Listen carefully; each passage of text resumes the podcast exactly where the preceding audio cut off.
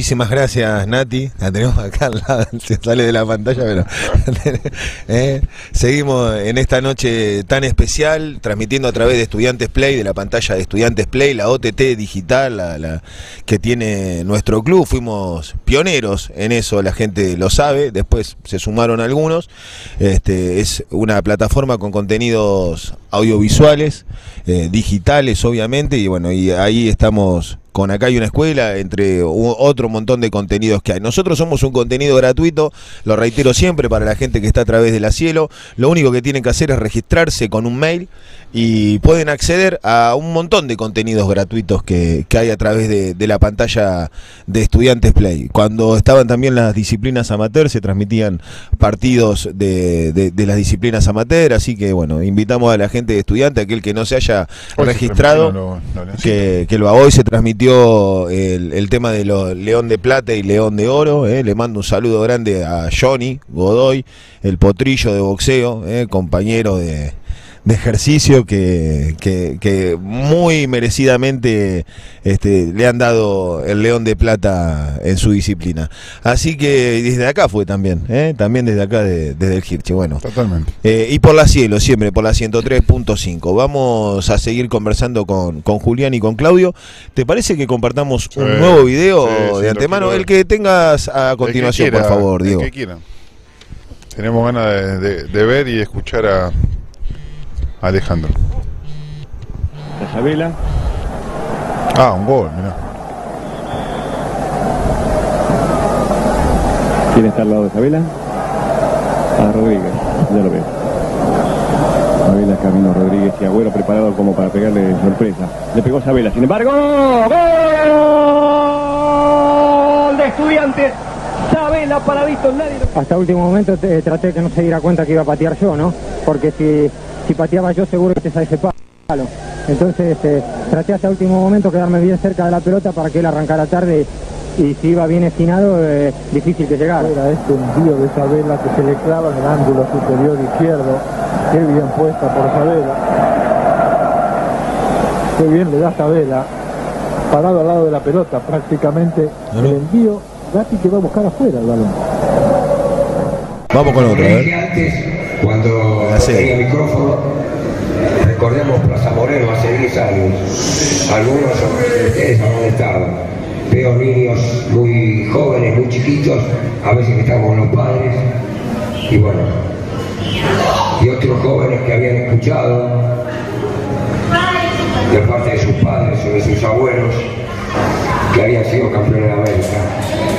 Bueno, por suerte, ahora lo pudieron ver todos abuelos algunos que capaz que no están, pero padres, hijos, nietos, así que creo que eso es lo más importante, poder transmitir un, más allá del título, poder transmitir un mensaje y una idea de lo que es el club, y es el deber, lo dije yo una vez, que mi deber ineludible era tratar de transmitir las enseñanzas que me dieron los mayores aquí en el club, y me acuerdo que el primer día saqué un, un, papel que había escrito y hablé de Osvaldo Subeldía y de Bilardo y todos los, los próceres del club, pero creo que próceres somos todos, porque todos tenemos el deber, y acá lo veo, de transmitirle a los más jóvenes, a los hijos, a los nietos, a los que van viniendo, lo que es esta institución.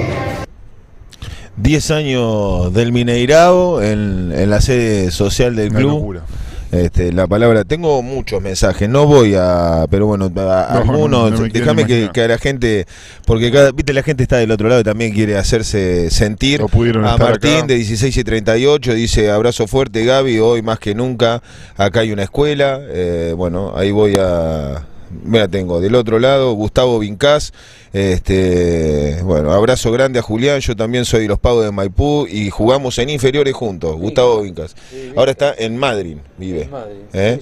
Ni hablar que están invitados al Chajá a comer cordero patagónico y disfrutar de anécdotas que llenan yendo. Gustavo, ya sabes. Abrazo grande, grande, sí, Ahí Vinca. tenemos para ir al Chajá, no sabe cómo se come en el Chajá, tremendo. ¿eh?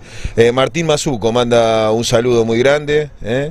Eh, está del otro lado. Mira, me escriben desde la filial Chascomús. El programa empezó a las 20 horas. Nuestro amigo Oscar Jiménez, la brujita, 20 y 10 tuve que, es peluquero.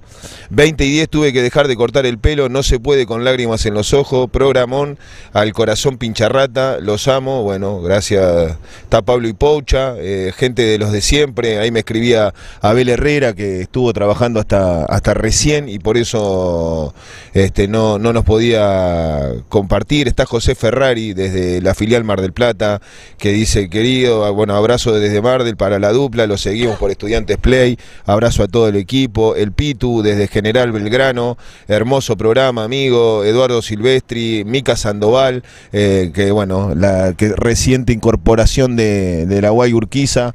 ¿Eh? referente del fútbol femenino pincha, eh, Bernie Pereda de la filial Gualeguaychú, Germán Cortés de Treleu, Maxi de 1638, dos señores, me escribe Bueno Federico, eh, Leo Veiga, Matías Domínguez, Horacio Ramón de filial La Bruja, Julio Romero, Emma Crossi, a ver qué me pone, no, eran solo las cositas pinchas. Eh, Paula Verastegui, bueno, Uriel, Claudia, eh, Sol Díaz de la filial Montermoso, tengo infinidad, turno, ya lo ves. Virginia Irigoiti, para Vicky Irigoiti del hockey, Betina, eh, Estañare, Juani de Madrid, Andrés El Gato López, tengo un montón de gente, un montón de gente. Gabriel Ferretti, Cecilia Rosato, Miguel Meno, Ramsí Fouad, nuestro amigo marroquí que es pincha desde el, no sé, ah, Florcita que nos está escuchando en el taxi, eh, de Villa Urquiza, Marcelo, Maxo, Randrup, Pablo Liporazzi, Juan Carlos García de la filial Magdalena, el Rulo Sala de la filial Pergamino, el Cacique, eh, bueno, Mariano Gurrieri que ya estábamos también con él, Gastón Cigalino, la filial Bahía Blanca, eh, mira acá la agrupación La Libertadores, sabe la gente, y acá ya termino, porque bueno, tengo muchos saludos más, Varela ahí me escribía también, sabe la gente que este, ya como cábala, cada vez que Julián viene, él revisa las viseras que están en la mesa y elige la que eh, hoy va a ser, la va a ser la visera del año. Ahí está. Vos vas a buscar, lo vamos a hacer acá en vivo para la gente. Eh, ya, ya, la, ya no la digas todavía. Ah, ya la tengo. Ya sabés cuál es. ya está elegida la visera del año. Prepárese, eh, porque sabe eh, la gente amiga de los diferentes movimientos pinchas que, que siempre nos hacen llegar algún presente. Están aquí. Ya eligió una, Julián. ¿eh? Vos, si querés, Claudio, también podés elegir. ¿eh? No, no soy de visera. Es un método de Julián. Me llevé a, esa, acá hay una escuela esa. Acá hay una escuela tremenda. Tremenda. Bien, ¿no? ¿Sabes cómo la uso esa? Muy bien. Y yo ya, ya está elegido. ¿Ya elegiste? Bueno, lo vamos a hacer en, vivo. Bueno, Seba, dale, continuemos. No, no, yo digo, siguiendo con un poco con, con esto que le había preguntado, digo, van, van apareciendo, ¿no? Digo, eh, eh, cosas que ustedes por ahí van contando a medida que va transcurriendo el programa, por eso uno, uno se entusiasma, ¿no? Digo, pero uno siempre tuvo en, en, en, la fantasía, ¿no? Digo, lo que hubiera dado uno por, por estar en el momento de, bueno, que ustedes se sentaban y decían, bueno, tenemos que jugar contra Gremio, tenemos, digo, Cruzeiro, Gremio, tenemos que jugar contra Barcelona, tenemos que jugar contra Alemania. ¿Cómo eran esas charlas con él? O sea, ¿cómo, cómo, ¿qué era lo que él transmitía en ese momento? Porque uno siempre lo vio una persona muy tranquila, muy tímida, pero imagino que por ahí en la intimidad con ustedes hablando de fútbol, capaz que no lo era tanto, capaz que se volvía loco en, cuestiones que tenían que ver con, el partido que se veía. Eh, ¿cómo, lo vivían ustedes? ¿Qué recuerdos les quedan de esos momentos donde, no sé, abrían una hoja y empezaban a hablar, no? Sí, si, si vos me decís, eh, elegí eh, un planteo, yo te digo que con el Barcelona. Eh, porque un día estábamos con Claudio y viene Alejandro ahí y dice, bueno, acá hay dos maneras de jugar. 4-4-2, la que veníamos jugando nosotros, que la, teníamos bien. O eh, la línea de 5 con 3 en el medio y 2 adelante. Y, bueno, y, la empezamos a, ingeniar, a ingeniar y a hablar y, y hablaba Claudio y hablaba Alejandro y hablaba yo y y salió y salió y yo creo que fue el planteo espectacular. Salió, ese partido salió, como viste vos decís, eh, que lo planteás en un pizarrón, vos primero lo ponés en un pizarrón, pero después tenés que venir a jugar acá y... Bueno, salió el pizarrón, perfecto salió, cómo esperábamos a un jugador, cómo esperábamos a otro. Como si Messi enganchaba para adentro, quién le salía y quién le cubría. No, no, no. Fue algo, algo eh, Lo que pasa que Barcelona trabajaba mucho las diagonales y la aparición de los externos. De un lado Al- Alves, Messi metía la diagonal que todos salimos para adentro, de derecha hacia el medio, y pasaba Alves. Y nosotros con el 5, con los 5, quedó el Chavo de Libero, eh, Re y Celay adentro, y Clemente Rodríguez y, Y entonces cuando Messi se le metía para adentro a, a Díaz, que era el otro lateral, Díaz se quedaba afuera a esperar a Alves y a Messi lo tomaban entre Rey de sábado. Entonces, ese embudo que, que nosotros pensamos, que Alejandro pensó, es como dice Julián, vos iban 20 minutos y este partido ya, ya, ya, ya lo había jugado Sabela, ya sabía lo que iba a pasar.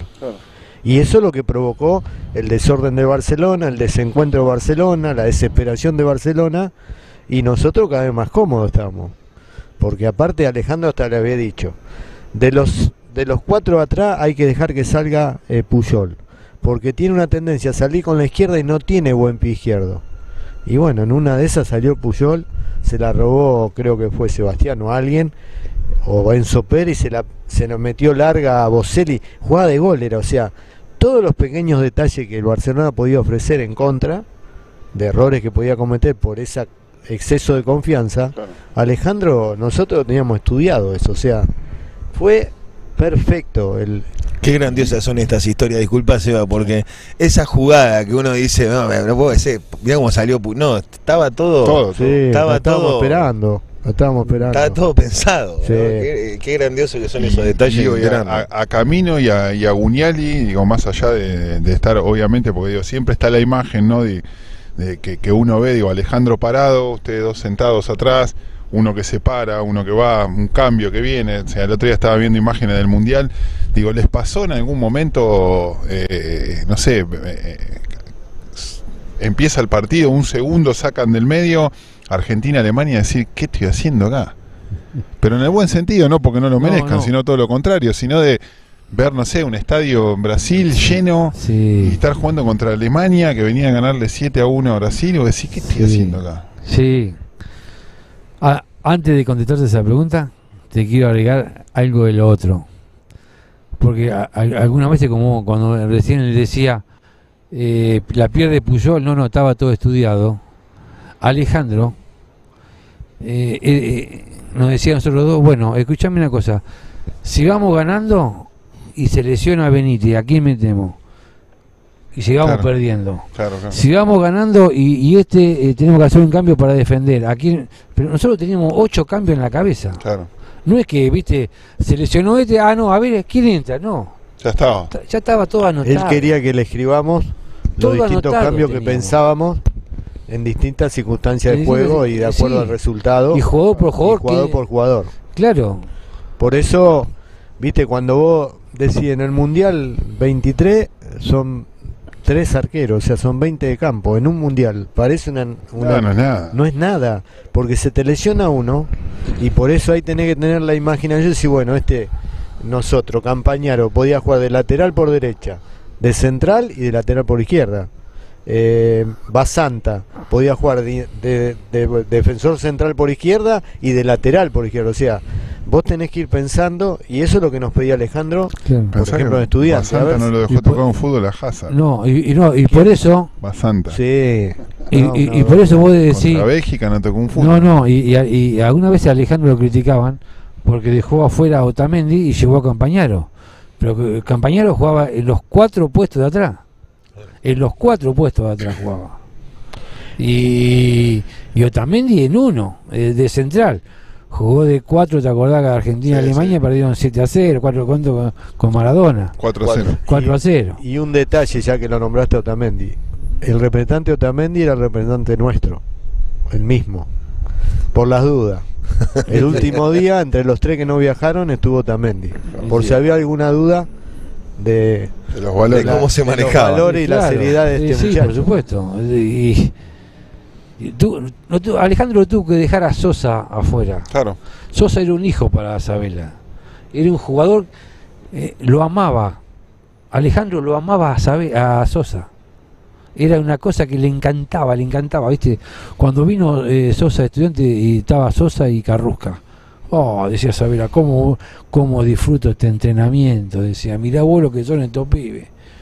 Y no pudimos ganar nada con ellos. Claro. Y Alejandro me decía, yo con el equipo que tengo, No. con este equipo que tengo y no puedo ganar. Después al otro año lo ganamos. Pero eh, quedamos en la puerta. Claro. Perdimos con Huracán y en cuarto de final con Con Y Inter. ese- con ese- Inter, con Inter, y teníamos un equipazo. La otra vez no, Teníamos un equipazo. no me acuerdo quién fue que- que leía que decía como que estábamos todos tan dulces que decía si hubiera sabido que era el último campeonato que íbamos a ganar, lo hubiera festejado mucho más que en ese momento donde bueno ya veníamos a ganar a Libertadores, como que estábamos todos medio bueno, un campeonato, digo, pero y para ustedes porque se, se- en ustedes sí se nota mucha emoción y mucha euforia cuando termina ese partido, creo que incluso más que al hincha. Por primera vez, se- eh, un, un caso que se me ocurre donde Del Hay una 2010 foto que- decís vos. Sí, que 2010 el cuerpo técnico. Que. Ah, o bueno, sea, pero- por, ¿por qué? Porque eh, tranquilamente ustedes podían decir, eh, ya ganamos la 2000, eh, Libertadores. El 2010 lo que hizo Sabela fue impresionante. le- le- lo, lo, lo, lo táctico. ¿Ustedes lo sintieron como una Sí. victoria desde ese lugar? Sin nueve jugamos. Claro, Sí, sí, Decime un decime un equipo que haya salido campeón sin nueve. No, no teníamos nueve. Y, y salimos campeón. Y con, y con línea eh, y con línea de tres y, y con Mercado y Rojo por afuera. Que Mercado llegó contra Boca. le- no, Rojo le pegó un zurdazo al ángulo. No. Ah, el partido con Vélez. Tácticamente, ese equipo- Vélez fue un partido ajedrez. siendo goleador con 5 o Sí, 6 sí. goles. No, pero Tácticamente aparte se nos, se nos culpaba de defensivos y es cierto, tuvimos 8 goles en contra que, que fue récord. Pero a favor tuvimos uno menos que Vélez que fue el máximo goleador del torneo. O sea que no es que el equipo ganaba medio a cero. Nadie sale campeón sin jugar bien y sin hacer goles. No, pero aparte la anécdota esa de que había equipo que le decían al árbitro terminalo y faltaban cinco. O sea, no querían estar más en la cancha porque era porque no era tanto era la, la circulación de balón, el dominio territorial. El estudiante, viste, atacaba lo necesario, te lastimaba y después te pegaba unos paseos. La Enzo verdad, Pérez Chino, intratable estaba ahí. ¿Eh? Enzo Pérez. Y Enzo estaba. Y bueno, de Enzo era el que rompía un poco el molde, porque vos tenías al chino, al Chapu y a, y a Sebastián, que eran los que más contención, con muy buen pie los tres, pero el- Enzo era el que entraba y salía tanto en defensa como en ataque. Era el nexo, era ese uno medio Claro. entre el 9 y el 5. Eh, y la gata y un ratito de- del Rorro que entraba pobre con algún problema Sí, cada vez que entraba. de salud y bueno, en, en la cancha de, de Quilmes entró justo, ¿no? Justito. Justito. No, yo lo, lo- lo- lo preguntaba porque para ver cómo ustedes lo habían vivido, porque se les nota muy emocionados en, en la cancha de Quilmes, eh, incluso más que, sí. que muchos hinchas que era como que ya bueno, vamos a seguir saliendo campeones y a veces salir campeón, o sea, tenés que en ese momento disfrutarlo porque no sabés cuándo se vuelve a repetir. Oh. Me parece, me parece que ese, ese campeonato eh, nosotros disfrutamos del trabajo. Porque eh, hicimos, eh, lo trabajó, Alejandro lo trabajó muy bien. Eh, tácticamente fue espectacular. Y, y íbamos, íbamos a cualquier cancha y, y estábamos seguros. Estábamos seguros que lo íbamos a sacar El adelante. partido con. Vélez fue una locura. Sí. El 0 a 0 en la cancha de Vélez. Sí. Fue Y que Vélez la necesidad de ganarnos Sí. para eso, poder alcanzarnos. Creo que no sé si no estaba Seba No, lesionado. no, no, no fue El Sebastián. Chapu, todo el tobillo, todo No, no casi entablillado jugó el Chapu. Sí. No, Sebastián no jugó ese partido. Y era, y era, viste, la verdad, era un equipo que no eran 11, eran como 18, porque todos los que jugaban jugaban bien. Me acuerdo que Maxi Núñez, eh, el chico este que era estadounidense, Hoyos, Hoyos, viste, todos los pibes. Bueno, ya Marco era ya más. más, más Federico ofensivo. Fernández venía. Federico Fernández, eh, Iberbia, Jara. Jara, todos los pibes, eh, Auski, Carlito Auski, Claro. Todos entraban y jugaban bien y hasta te hacían algún gol. Porque yo no sé, en Cancha Huracán, no sé a quién le hicimos cinco, Ah, Independiente, de Gallego. que jugaron todos, Todos jugamos pibes. prácticamente el segundo Sí. equipo, le pegamos un baile, Gallego tenía un audio, le, le gritaba de todo, sobre decía, decirle que paren, hasta cuándo van a correr. Pero viste, ¿cómo los parás y tenía una gana de jugar? Los pibes, había un contagio. Como yo digo, viste, el microclima que se crea en, en- en el club, en, en el vestuario, ese es, ese es el que vale. Claro, claro. Ese es el que vale, es el que va y tira pared de abajo. Es crear eso, un microclima. No es fácil. No, no. tenés que tener grupo de jugadores y tenés que tener una cabeza que, que, bueno, como la de Alejandro, que te cautivaba, que te que quedaban todos enamorados de él. hacer que, que, que, que- que haya ese equipo para que cualquier engranaje que, que ingrese funcione. Ahí había un funcionamiento Un colectivo. funcionamiento, entonces cualquier engranaje calzaba bien. Exactamente, era así, era así. Tengo la, eh, la sorpresa para la gente de estudiantes, que no sé si ya lo habíamos dicho. Nos vamos directamente al otro lado de la cordillera y ahí está. Camino lo conoces. Eh, ahí está, vamos a ponernos. Ay. No, mira Hola, Bocha, acá. querido, buenas noches. ¿Qué va? Hola, ¿qué tal? Un gusto poder eh, charlar con ustedes. Está José Daniel Ponce grande, conectado con querido. nosotros en un esfuerzo tremendo porque aparte recién termina de Lo laburar. corrió para poder estar acá, un Eh, bueno, acá te estamos viendo, Bocha. lo- no sé si lográs verlo a Juli y a, y a Claudio que están con nosotros. Estamos en el césped del Hirchi. Sí, lo estoy viendo los dos y estaba escuchando atentamente lo que decía Claudio. Bueno, ¿Cómo estamos- andás, Bocha? ¿Cómo estás? Hola, Julián, hola Claudio, ¿cómo están muchachos? ¿Todo bien? Bien, Bocha, bien, querido, bien. Qué jugador Ponce. eh. Oh, Acá tremendo. Este era otro de los que cuando vos agarrabas las pelotas, te la pedía, ¿viste? Te la pedía siempre. La verdad que son esos jugadores que no se esconden, ¿viste? Le agarraba Troviani, Isabela o Ponce, este y la agarraban todos ellos. Después no te la daban nunca, ¿eh? Se la quedó. Pero eh, unos jugadores espectaculares. Un privilegio haber jugado con Ponce. Bueno, Bocha, estamos acá homenajeando al gran profesor, a, a muy poquito de, de- de la reciente partida y recordando momentos, anécdotas, este, quién era Sabela, quién era como jugador también, quién fue como persona. Nada, te, te, te dejamos, ya que sos tan dueño de la pelota, te la damos para, para que nos cuentes lo que quieras de él, lo que te venga a la mente. Mira, eh, simplemente decirte que era un pibe extraordinario. Cuando llegó por ahí en el año 82, eh, nosotros, eh, yo lo primero que vi esa zurda, me acuerdo que metió un caño, hizo como que iba a hacer un pase y la enroscó y hizo un caño y dije, no, mamita. Y yo lo veía por televisión. Yo tengo una, una anécdota muy linda en Mendoza. Tenía un compañero que era más grande que yo y era zurdo también. Yo jugaba en la, no sé si en la, en la octava, séptima, y este pibe jugaba en la sexta. Entonces, él decía que era el Beto Alonso y a mí me decía Alejandro por Sabela. Mira vos, ¿eh? Y, siempre me quedó eso. Él me saludaba, me decía, ¿qué hace Alejandro? Y yo le decía, hola Beto, ¿cómo andás? Y siempre así. ¿eh? Y después la- las vueltas de la vida. eh, a mí me han pasado cosas realmente maravillosas. Conocer después a Alberto Alonso, tenerlo de compañero en la selección, a Alejandro también. Yo eh, nunca conté esto porque es algo mío y del pibe que está en Mendoza, que es un amigo bárbaro también. Eh, y siempre eh, me pasaron muchas cosas. Jugaba con un pibe a la pelota en la vereda de mi casa y él era hincha de estudiante y me nombraba Poletti, Malverná, Aguirre Suárez, Verón, Conigliaro, el Bocha Flores.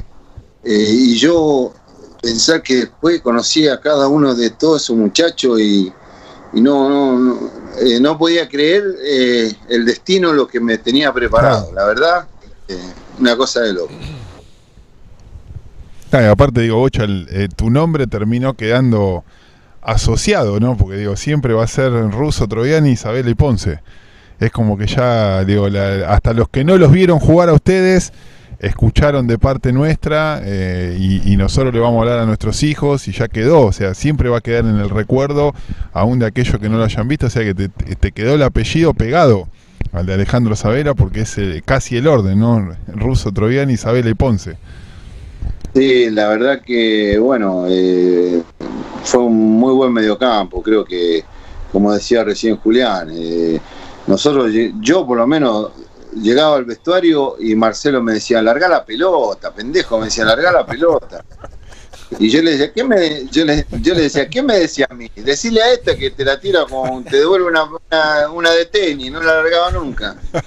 Y era, era la verdad que eh, nos quedamos con ganas de jugar. Yo parecía que no hubiera jugado el segundo tiempo. Era una cosa bueno, y camino que no se queje, porque yo le ponía unos pelotazos largos allá y cuando veía, cuando yo agarraba la pelota, mira, eh, era así, de repente Abel Herrera o el mismo Claudio Buñali, yo me tiraba por ese sector y me la daban ahí en el medio y Julián yo cuando veía de reojo que él ya empezaba a correr, yo me preparaba y le pegaba sin mirar prácticamente un pelotazo de 40 metros y Julián la bajaba, llegaba al fondo, pecho, tiraba centro, eh, una proyección eh, impresionante. Lo mismo Claudio también, Claudio se desenvolvía también muy bien. creo que fue un gran equipo. Creo que Bilardo era tanta las críticas que a veces por su pasado futbolístico por, o, darle a estudiante, llegó un momento que él dijo, si tengo tres lo di jugando, ¿cómo puede ser que digan que nosotros somos antifútbol, que esto, que el otro? Y bueno, para mí bien porque me logré meter en ese equipo que no era fácil. Eh, tuvimos que trabajar mucho, nosotros veníamos de un año 81 bastante flojo y aparecer en el 82 con lo que significaba Carlos Vilardo y, cómo anduvimos, la verdad que es una satisfacción personal y haber conseguido mi primer título con Estudiantes de La Plata eh, a nivel profesional es algo que queda imborrable en la memoria.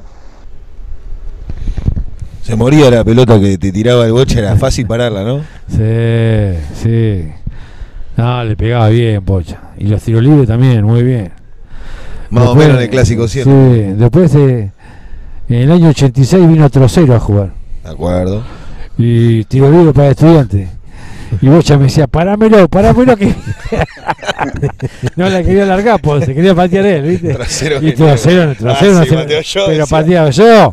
Y yo le, ¿viste? Y yo peleando entre los dos en el, en el medio del partido. Peleamos a ver quién agarra a quién a patear el tiro libre. No, así, Bocha. Así, yo, yo lo que agrego que, que, nada fue casualidad. Bocha, pese a que era más joven que, inclusive nosotros, pero mucho más joven que Alejandro y que Marcelo, eh, él fue siempre muy serio, muy responsable. Eh, creo que no le falló a sus papás, que estaban en Mendoza, y él luchó para darle una mejor vida. Y bueno, todo eso que él cargó sobre sus espaldas lo llevó adelante. O sea, él era joven, pero también era un adulto a la hora de pensar, de, cuidarse, de, entrenar. ¿Viste? Lo de la pegada, él tenía muy buena pegada, pero él practicaba tiro libre. ¿no? no era casualidad los goles que hacía y todo lo que fue ganando. Y la verdad que me, me puso muy contento y muy me emocionó Bocha cuando inauguramos esta cancha no hace tanto eh, nosotros estábamos más acostumbrados, más allegados estudiantes porque habíamos trabajado con Alejandro y todo. Pero vos viste qué hermosa ovación que te brindó la gente cuando dijeron está el Bocha Ponce, explotó el estadio, amigo. Y eso es para, para vos, para tu familia, eso te lo ganaste muy bien, muy bien.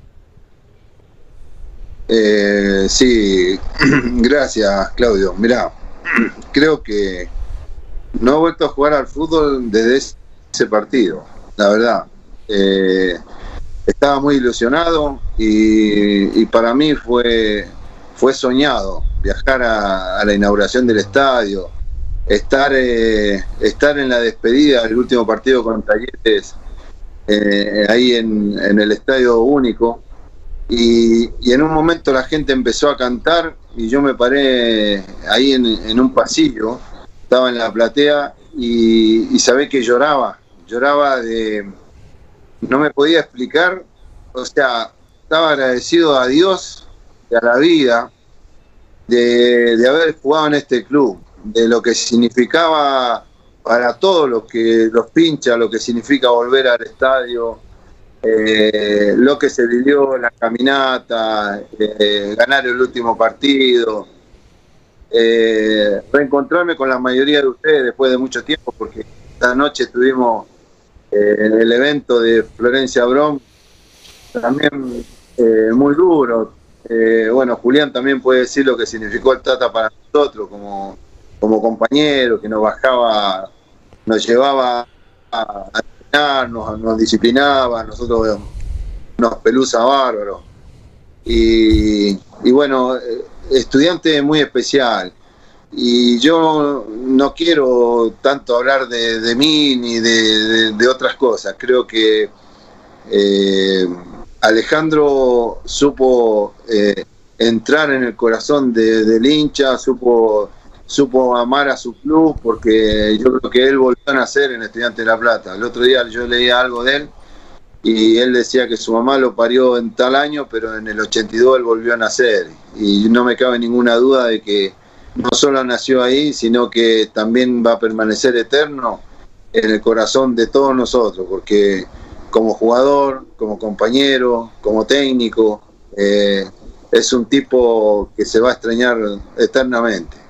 La verdad, eh, es algo, fue un golpe muy duro, de repente eh, uno no piensa que las cosas van a pasar y suceden y, y quedás ahí cortado, no sabes qué hacer. Pero creo que partió un, gran tipo, un gran hombre, un gran compañero, un excelente deportista. Así que eh, yo hice todo el esfuerzo para sumarme porque eh, si bien he dado nota y he hablado de él, también eh, no podía estar eh, por este programa que también se encarga de, difundir todos los valores, todo tal cual somos los pinchas. Así que, nada, recordarlo de la mejor manera siempre. José, Daniel, el Bocha Ponce, qué lindo que es escucharte, Bocha querido. Y cuando los escuchamos a vos, estuvimos hablando con Sergio Burriri anteriormente, cuando escuchamos a Julián, a Claudio, siempre lo decimos con Seba, entendemos por qué lograron todas las cosas que lograron. Eh, son sinónimos del esfuerzo, del trabajo esto, eh, el esfuerzo que le metiste hoy para poder estar presente y acompañarnos. Te agradecemos infinitamente, Bocha querido. Ojalá puedas venir a La Plata pronto, nos podamos encontrar en un abrazo nuevamente. Te queremos mucho y bueno, te lo agradecemos en serio de haber estado en acá y una escuela una vez más. Bueno, muchísimas gracias y como siempre, un gran saludo a Julián. Bueno, yo tengo contacto casi diario con Julián un gran abrazo, Claudio. Eh, también un pibe bárbaro. Eh, así como escuché tus palabras, eh, también tengo que decir que fuiste un gran jugador, una persona muy humilde, muy sencilla, y también te supiste ganar el respeto de todos. Así que como jugador, yo siempre hay algo que no lo hice nunca y siempre contigo. Una pelota que de repente me daba, me daba Claudio la pelota y yo amagaba a él para un lado y, le, y me daba vuelta y le ponía un taco y él iba hasta el fondo. Eh, siempre con Claudio me salió siempre, con los otros no me salió nunca, pero Claudio era como que me entendía. y sería el amor que nos teníamos, las cosas que compartíamos, las locuras que este rubio nos volvía loco, este Yane, ¿te acordás las maldades que hacían? Y por eso nosotros estábamos siempre en alerta. Abrazo grande, Bocha querido. Nos estamos hablando prontamente. Que siga todo bien allá por Chile. Se cortó. Bueno, ahí ya se cortó, parece. No, sí, no, importa. Chao, Bocha, ¿no ves? Qué lindo, qué lindo escucharlo al, al Bocha, esas últimas palabras que, que le dedicó Alejandro. Yo tengo, siempre me acuerdo de, de una cosa que este año fue, fue tremendo. La verdad que cuando alguien dice que el 2020 fue un golpe para, para, para, para todos. Eh, esto incluye también lo, lo, que nos pasó a nosotros, de lo personal con, con Mauri Perotti. Y yo me acuerdo que Mauri siempre me contaba que cuando Sabela vuelve a estudiantes, después de estar en, Brasil, vuelve, eh, él se estaba jugando un poco su, su, su primer contrato. O sea, él estaba entrenando con la reserva. Y él siempre me contaba que cuando, cuando iban a entrenar, había algunos jugadores de primera que eran bravísimos. con los pibes. ¿no? O sea, les pegaban patadas, los trataban mal. Y él siempre se acuerda de que Sabela paraba la pelota y cuando él le salía, Sabela le decía bajito de izquierda. Y cuando enganchaba, Mauri se la sacaba. Y el técnico decía, bien, Perotti. Y después la paraba Sabela de vuelta y dice, cada vez que yo veía que la pelota le iba para Sabela, iba yo, dice. A ver si por ahí, y voy de vuelta y me dice, arranco para la derecha. Y cuando arrancaba para la derecha, se la sacaba. Y el técnico decía, muy bien, Perotti. La rompía toda, dice Perotti, cada vez jugábamos contra la primera, pues Sabela me decía siempre, ¿para qué la iba a agarrar? ¿Vos podés creer que un tipo de primera le diga a un pibe de la reserva para dónde va a arrancar para que el pibe se luzca? Es de loco. Yo no lo había escuchado nunca. Me lo contaba él y siempre tenía el orgullo de, de contar eso a Alejandro. No digo, por eso digo, cada uno lo recuerda de miles de maneras, Alejandro. O sea, tenía ese- un gran técnico, un profesor, un tipo que te deslumbraba como hablaba, unos valores de loco y estos pequeños detalles que yo cada vez que me lo contaba, digo, no puede ser, es increíble. Increíble. Sigo recibiendo mensajes desde Merlo, bueno, dice inolvidable programa, muchísimas gracias a esos dos monstruos. Eh, este, pero bueno, no, no- no voy, me quedan muy pocos minutos de programa, quiero este primero, Yo me quedo con eh, Puerto Madrid, vamos a ir allá a comer eso. olvídate, ya está, Ah, bueno, bueno. ya está, todo. Mañana sacamos Sí. pasaje, todo y Ahí vamos. Y ahí vamos. Eh, es el momento en que elijas la visera del año. Atención, el pueblo pincharrata, la gente estudiante. En este momento, Julián Camino va, a ver, levanta la de, a ver, la de la Libertadores. No, los pibes de la Libertadores se están tirando en palomita, no lo pueden creer. Sacale la foto. ¿eh? Sí, gente. Claro, ah, sí, tendrá que ver. ¿eh?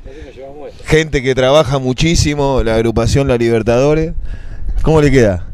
Pintada. Seba, este. No, preguntarle a, a los dos, eh, yo creo imaginar nunca vamos a poder llegar a saber del todo lo que representa Alejandro para ustedes, es imposible que por ahí yo lo pueda saber. Y también es difícil que ustedes por ahí lo puedan contar acá en cinco minutos de una pregunta, pero por ahí sí me gustaría eh, tomarme el atrevimiento de preguntarles cómo le gustaría que se lo recuerde, Alejandro, más allá de que va a pasar, pero qué es lo que a ustedes les gustaría que, se recuerde de Alejandro. Yo creo que lo tenemos que honrar con, con una palabra que él usaba mucho que era dignidad. Sabela era digno y, creo que eso es lo que tenemos que ser nosotros, dignos. Eh, Viste cuando decía, famoso no me importa ser famoso ni popular, prefiero ser digno o algo así. Y yo creo que nosotros, ya a esta altura de la vida, después de haber tocado el cielo con las manos como los tocamos, pero como digo también sin dejar de tener los pies sobre la tierra, porque por eso seguimos viviendo de la misma manera, las mismas amistades, los mismos gustos, las mismas debilidades. Creo que lo mejor que podemos hacer en un futuro cuando nos toque trabajar, tratar de, de imitar eso, la dignidad. Porque es como digo yo, que hoy no hay, no se usa que es ética. Alejandro era un tipo de mucha ética. Totalmente. Y hoy es lo que escasea en el fútbol y en la sociedad, la ética. No, mira, eh, me- a, mí me, me parece que eh, la despedida que, que le hizo la gente de estudiante Alejandro eh, el jueves que pasó por acá por el estadio Fue tremendo. fue tremendo. Yo creo que para mí ese va a ser el mejor recuerdo de que vamos a tener de Alejandro, cómo le despidió la gente. Porque eh, había, había gente cuando bajó de la autopista. Sí, sí, no, tremendo. Y hubo gente que lo acompañó después hasta la casa. lo- Que, la- que lo acompañaron. Eh, la verdad que eh, cuando se murió José Luis Brown, eh, Ruggeri después eh, en, en- en- en el programa que está él en, En Fox. en Fox, dijo, envidio a la gente de estudiante eh, cómo despide a sus jugadores. Totalmente. Y, y tiene razón. Lo que le hicieron el otro día a Alejandro fue espectacular. Y bien merecido lo tiene, ¿no? Deseosa la gente, lo esperó en la bajada de la autopista, lo acompañó de manera contundente. No, y aparte, men- menos mal que, aunque sea, tuvimos esos no sé, 10, 15 minutos. Yo creo que si no lo hubiéramos tenido, el vacío que nos hubiera quedado. Yo me vine corriendo ese día. Era toda una cosa, una mezcla de impotencia, de tristeza, de orgullo, de ver también a la, gente de estudiantes. Eh, son esas mezclas que te agarran. Hacer un homenaje hoy es, es muy triste y al mismo tiempo no hay mejor manera que pasar por ese dolor que escucharlos a ellos, que me hagan reír con anécdotas, que, que, que, que cuenten cosas que, a nosotros nos ponen contentos, que nos llenan de orgullo. Creo que la verdad que por ahí a veces uno piensa en un homenaje y piensa, bueno, así empezás a tirar golpes bajos y escucharlos a ustedes, la alegría con la que hablan de él, el orgullo que sienten por, por Alejandro, la verdad que fue lo, lo- lo mejor que nos pudo haber pasado. A veces uno tiene miedo de hacer un homenaje ¿Qué te parece? porque no sabes cómo. Y, y escuchar a ustedes hablar, escuchar al Bocha Ponce, que quién sabe por ahí cuánto hacía que no lo veía. Y cómo te habla de Isabela es increíble. Desde, el- desde la inauguración increíble. sería, ¿no? Y para ¿Qué- atrás. Y para atrás mucho más, claro. Nosotros, viste, de por sí y juntos siempre provocamos como un clima festivo, si se puede Claro. decir. Pero te puedo asegurar que estamos muy dolidos, muy Totalmente. tristes. Totalmente. Tenemos unos vacíos. A mí me pasa que voy manejando y me vienen recuerdos y digo, ¿cómo no, no lo vamos a escuchar más? No lo vamos a ver más. ¿Quién no tenía el sueño de volver a ver a Sabela dirigir estudiante? Porque si la salud se lo hubiera permitido, Claro que sí. por supuesto que capaz que podía haber una nueva vuelta y bueno, todo eso que ya es imposible, lamentablemente. Les agradecemos enormemente eh, que hayan estado acá con nosotros. Nos La- parecía la- que, La entereza con la que, eran ustedes dos, que, que, que, que no podía haber otras personas eh, en este homenaje humilde que hacemos desde acá hay una escuela para, para Alejandro. Este, y, y nos vamos con la sensación de que no nos equivocamos No, este, uno lo sabía. de ninguna forma. Así que este, siempre es un placer escucharlo, la calidez humana que tienen y, las enseñanzas que nos dejan son este como fue Alejandro, el faro, el que nos ilumina, nos enseñan del club, nos enseñan los pasos a seguir, son los referentes, ustedes, los campeones del 68, toda la generación 82-83, tenemos el orgullo y el privilegio todo lo de acá hay una escuela de conocerlos, hemos hecho programas hermosos con mucha gente en la cielo, siempre los disfrutamos.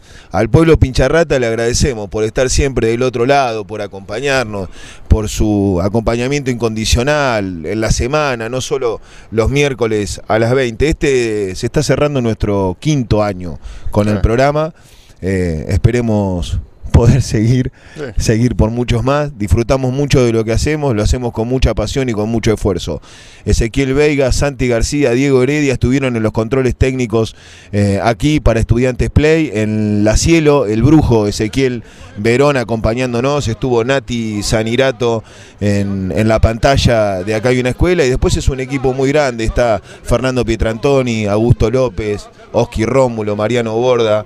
Francisco Garriga Lacase, eh, y Agustín Esparvieri, y Agustín Esparvieri, Agustín. Zambosco, gente que no está hoy aquí, eh, pero que también trabajan siempre. Por acá hay una escuela y para llegarle a la gente de estudiantes.